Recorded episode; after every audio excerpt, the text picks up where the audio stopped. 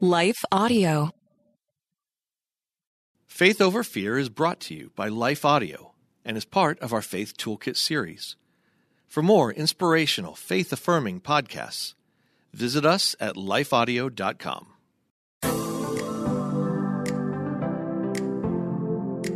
Hello. Thank you for listening to the Faith Over Fear podcast, where we attack our most pervasive fears with truth. Because life is too short for any of us to live enslaved.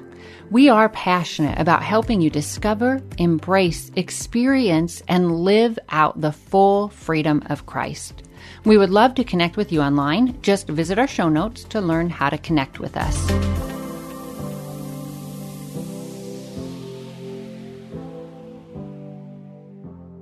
I'm Jennifer Slattery, and I want to begin today's episode with a question that I need to continually ask myself, and that's who or what most drives our actions. More specifically, in what ways do we tend to give other people power over our time, our emotions, our dreams, not to mention our relationship with Jesus Christ? And what might our lives look like if we allowed God and God alone to drive us and to shape our hearts? Because to paraphrase the Apostle Paul's words in Galatians 1, verse 10, we cannot live for people and for God. At each moment, one will win, simultaneously leading us towards victory or defeat, increased peace and joy, or anxiety and frustration and soul deep fulfillment, or a sense of futility and loss. And here's what I find ironic most often, it's our fear of loss, of relationships, respect, or admiration, of missing out on future opportunities that trap us into unhealthy cycles of people pleasing. When in reality, whenever we allow others rather than God to dictate our day, we rob ourselves of those very things we're so afraid of losing. Now, I want to pause for a moment to speak to those of you who are event planners or ministry leaders. My team and I, together or individually, would love to come speak courage and freedom into the hearts of your people. Visit the Wholly Loved website to learn about our numerous speaking topics and conference options or to book us for your next event. We also have made a great deal of content accessible for free online, so make sure to reach out for more information on that as well. In our ongoing battle against fear, we don't often consider everything our fears themselves cost us, nor the incredible beauty our fear fighting God is calling us towards. Consider for a moment what your life might look like, where God might take you, were you to allow Him and only Him to lead you. Because that is the only way you and I will ever experience the depth of life Christ promised. Or to phrase it differently, we will only experience spiritual and emotional vitality, unshakable soul deep joy and peace to the extent of our surrender. Because here's the thing whenever we say yes to something, we're automatically saying no to something or someone else. Or maybe we've deceived ourselves into thinking that we can somehow juggle it all, say yes to everything, everything that God has called us to, and all those other tasks we feel pressured to accept, but we can't. Whatever we take on that God hasn't assigned steals time and energy for what He has. And with our time and energy divided, we are in essence saying no to everything.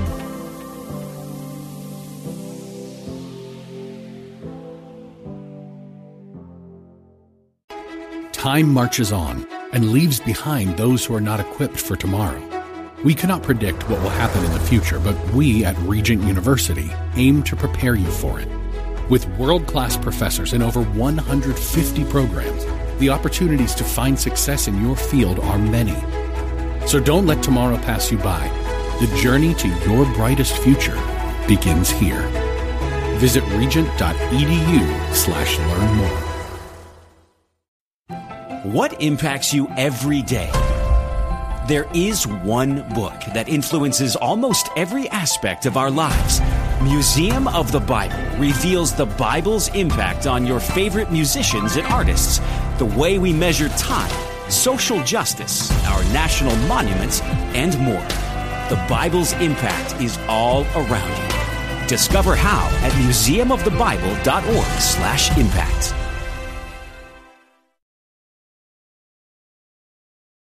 In a previous episode, number 66, titled Trusting Our Good Shepherd to Lead Us, Kimmy Miller shared a painful and unsettling time when she sensed God asking her to step down from a thriving women's ministry that was connected with one of the largest churches in the Omaha area. So, meaning one in which she was impacting thousands of lives. I imagine this was something she wrestled with, knowing that to obey God, she would inevitably be letting people down her boss, other people on her team, the women they served. And if you've ever served in ministry or on any team project, you know how demanding this can be, how everything can feel so urgent, and how much everyone is needed. And so, not wanting to add to anyone else's already heavy load, nor wanting to see them fail, we might feel pressured to remain. And there are times when that is necessary, when God asks us to faithfully finish a season or a project, or to remain until a suitable replacement is found.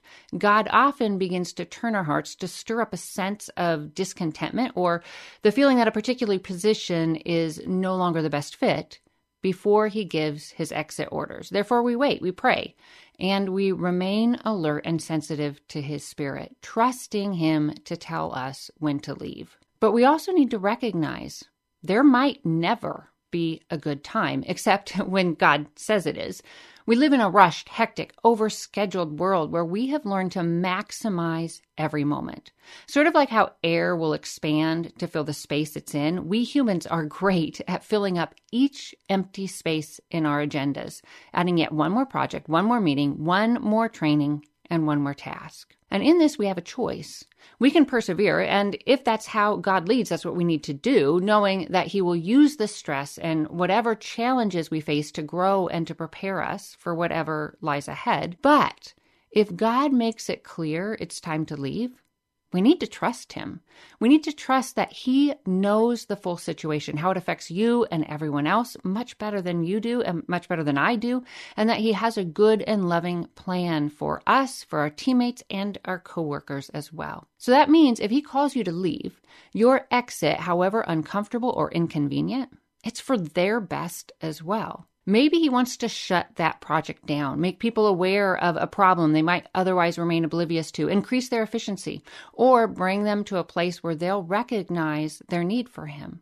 In those instances, our yeses, no matter how caring and kind they might seem on the surface, they could actually be harmful, and our no could be a necessary act of love.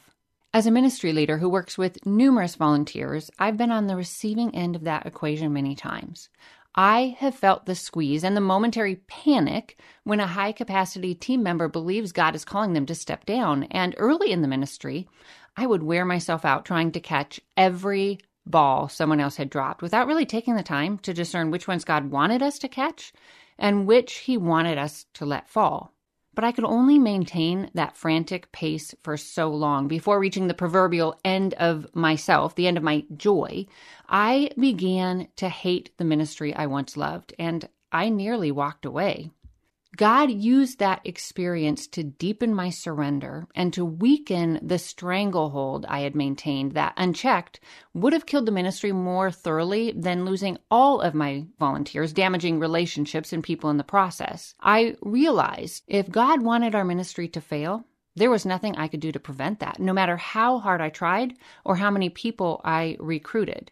But it was the flip side of that that brought me incredible growth, confidence, and soul deep peace because I also knew if our ministry was of God, and he made it clear numerous times that it was, then he, not Jennifer Slattery or the most amazing team, would carry and sustain it to do precisely what he intended through precisely who he intended.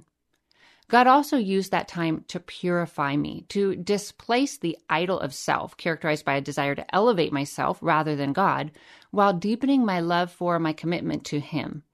To choose Him, we must first die to self. Now, we see this in Kimmy's journey as well, although I don't know what all she wrestled with during that time, or if her pride tends to rise up as fiercely as mine does, or at all. But I do know that stepping away from a thriving, high profile endeavor to the quiet of one's prayer closet requires a great deal of humility and surrender. This meant relinquishing a role that had caused many to view her with respect and adoration. Plus, God didn't give her a clear indication of where he was leading her, other than to himself, of course. It wasn't like she was leaving one ministry to serve with another better or bigger ministry, or according to her knowledge at the time, another ministry at all. So, how would you have felt in that situation? Would you maybe have feared that God was done with you? That his temporary no was permanent? And would your mind have traveled down all the potential opportunities that you might have been forfeiting? The promotion that you would never see, the commendation or the raise that you might never receive.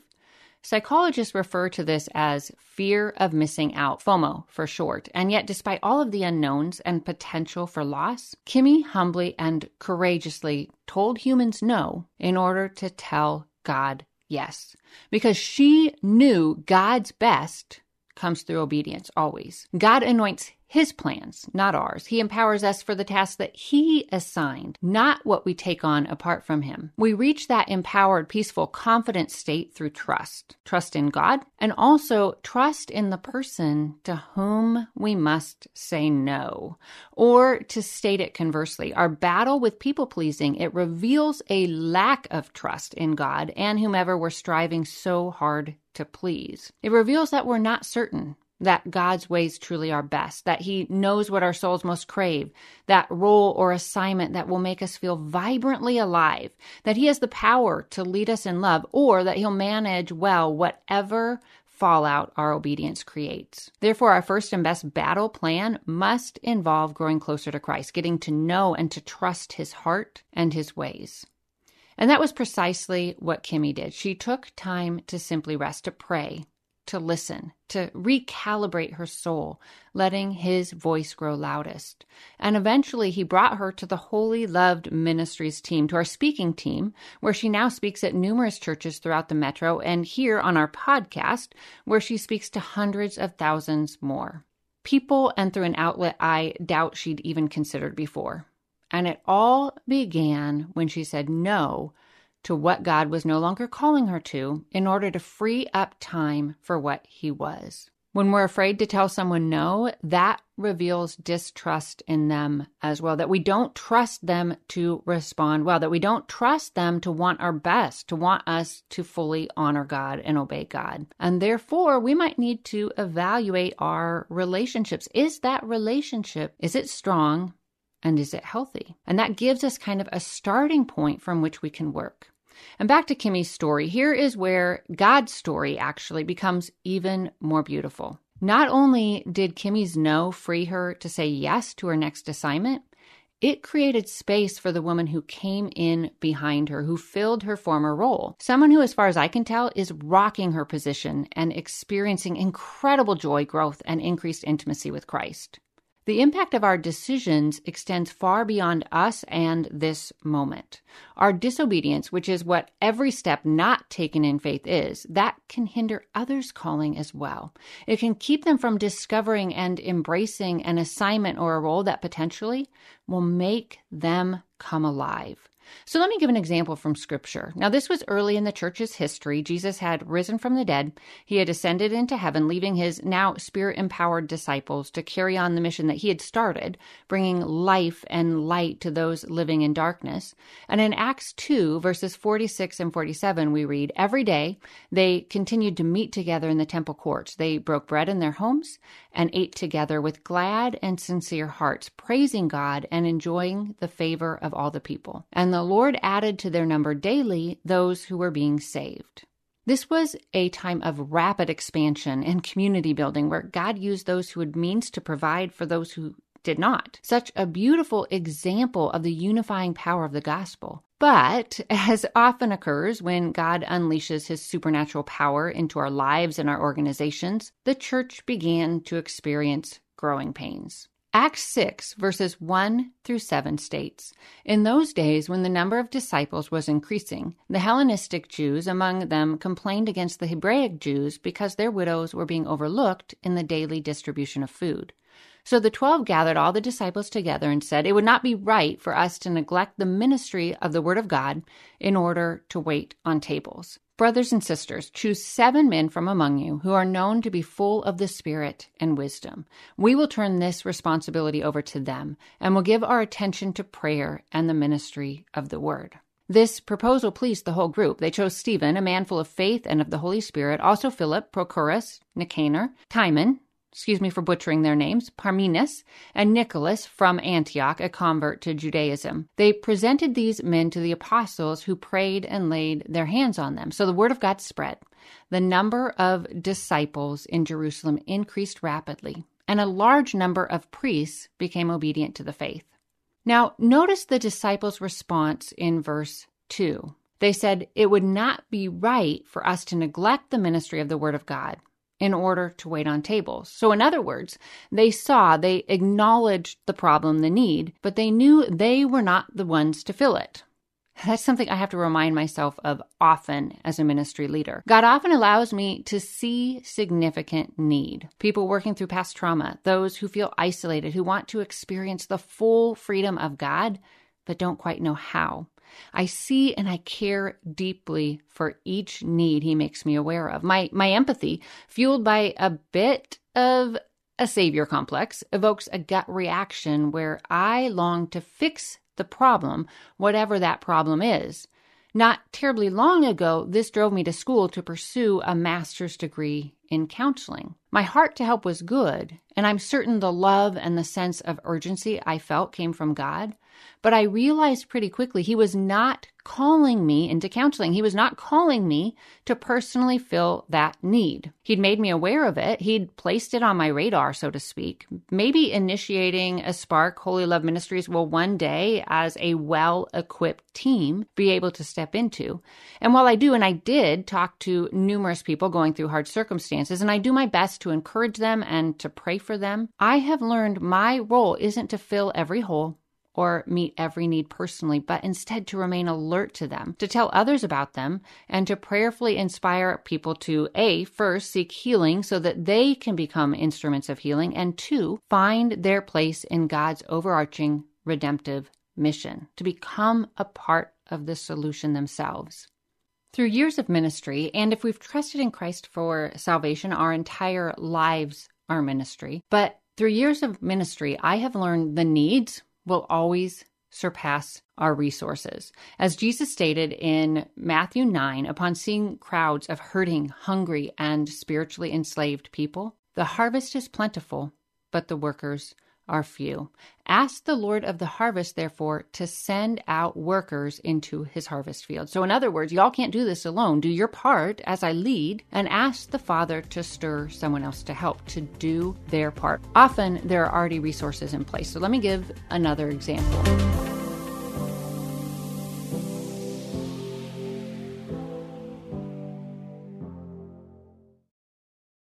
Time marches on and leaves behind those who are not equipped for tomorrow. We cannot predict what will happen in the future, but we at Regent University aim to prepare you for it. With world class professors and over 150 programs, the opportunities to find success in your field are many. So don't let tomorrow pass you by. The journey to your brightest future begins here. Visit regent.edu slash learn more. What impacts you every day? There is one book that influences almost every aspect of our lives. Museum of the Bible reveals the Bible's impact on your favorite musicians and artists, the way we measure time, social justice, our national monuments, and more. The Bible's impact is all around you. Discover how at museumofthebible.org/impact.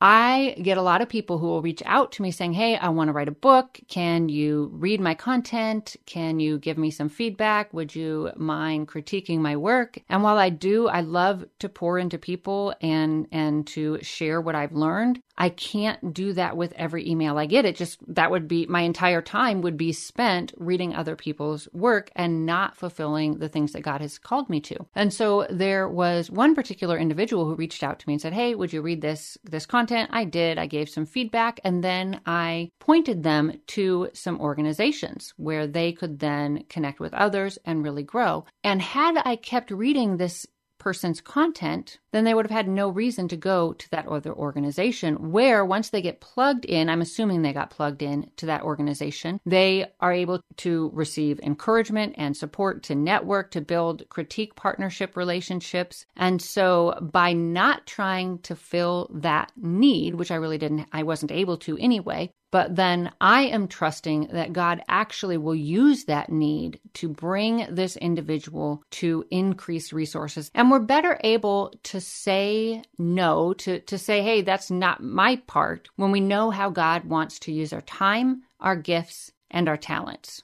The disciples, they understood this and they knew what God had called them to. Although caring for the widows, it was an important and necessary task. When God commands throughout scripture, they knew first that God hadn't assigned that particular responsibility to them and that he had, therefore, assigned it to others.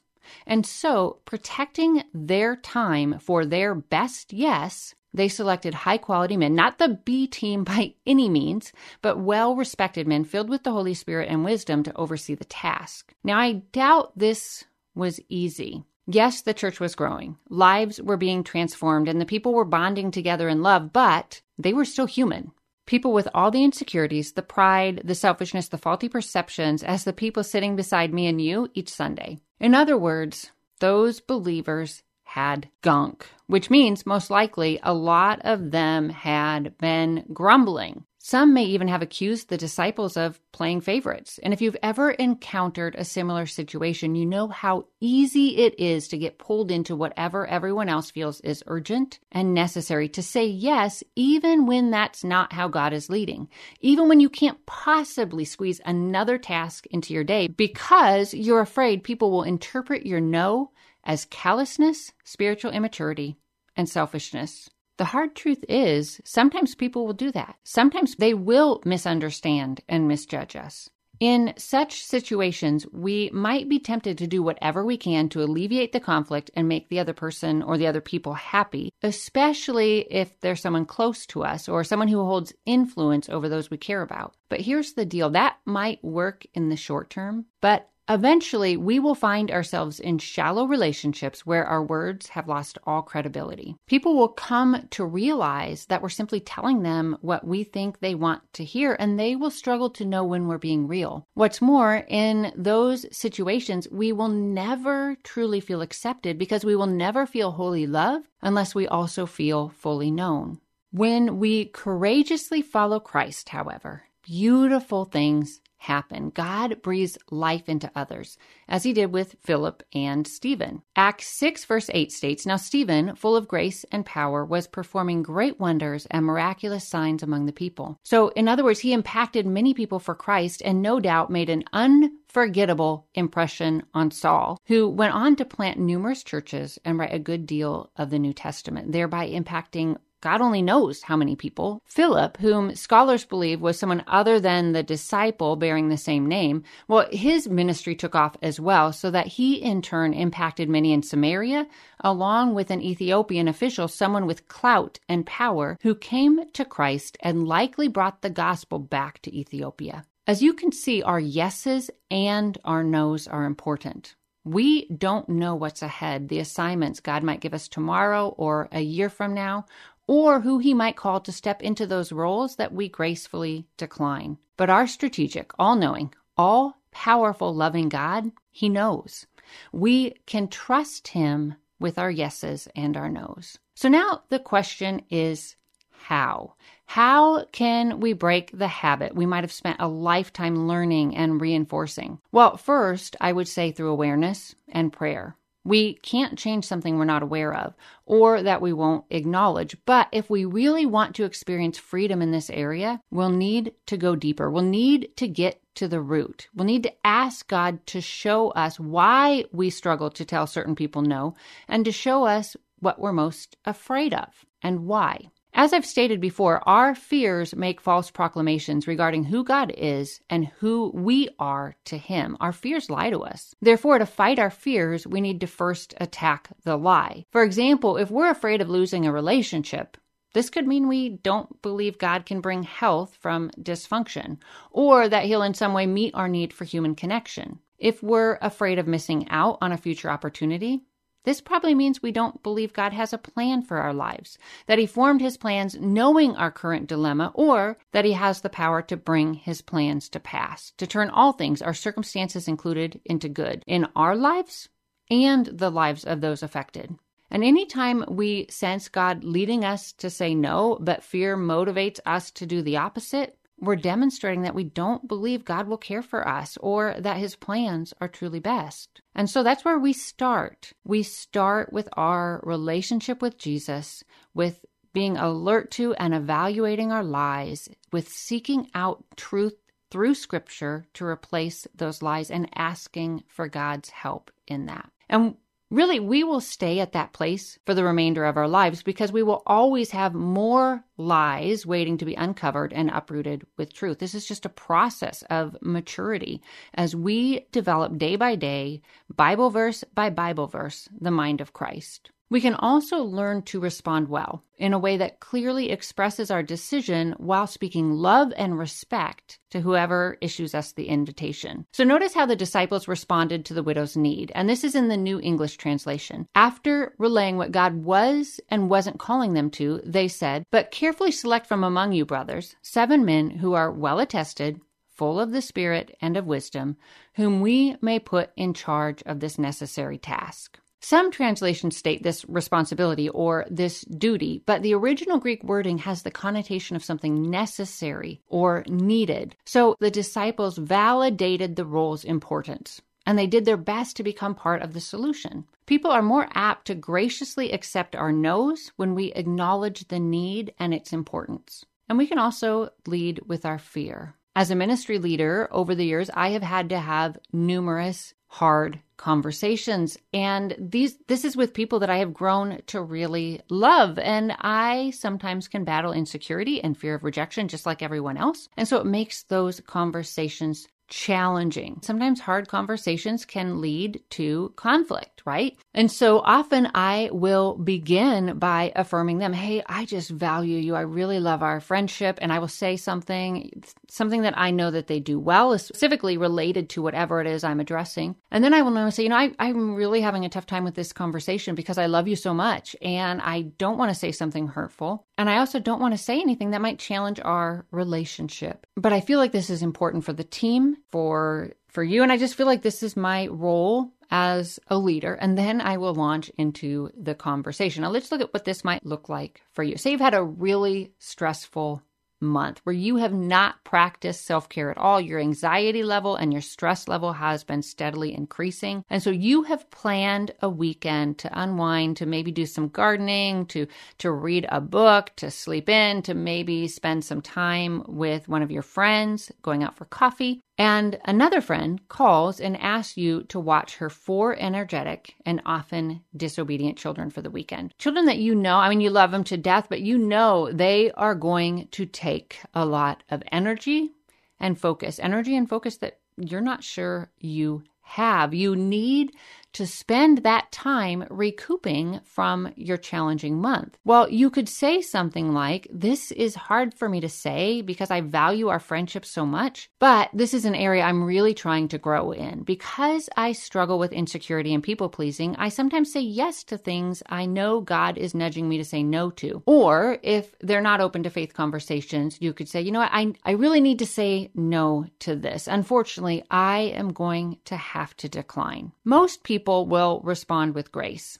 And if they don't, well, that simply demonstrates that this is an area they need to grow in as well. Therefore, your firm yet your loving no, it could help them move toward greater health, which will lead to deeper and more satisfying relationships. And therefore, that makes your no an act of love. And now, this is something I like to do as well. I find it helpful to role play, and I do this a lot. I used to do it a lot more when I was really working towards being able to have calm, loving yet firm, hard conversations. And so my husband and I, we would go for a walk. And especially if I knew I was going to be having a conversation with someone who maybe was a little more reactive or, or who maybe I felt more insecure around.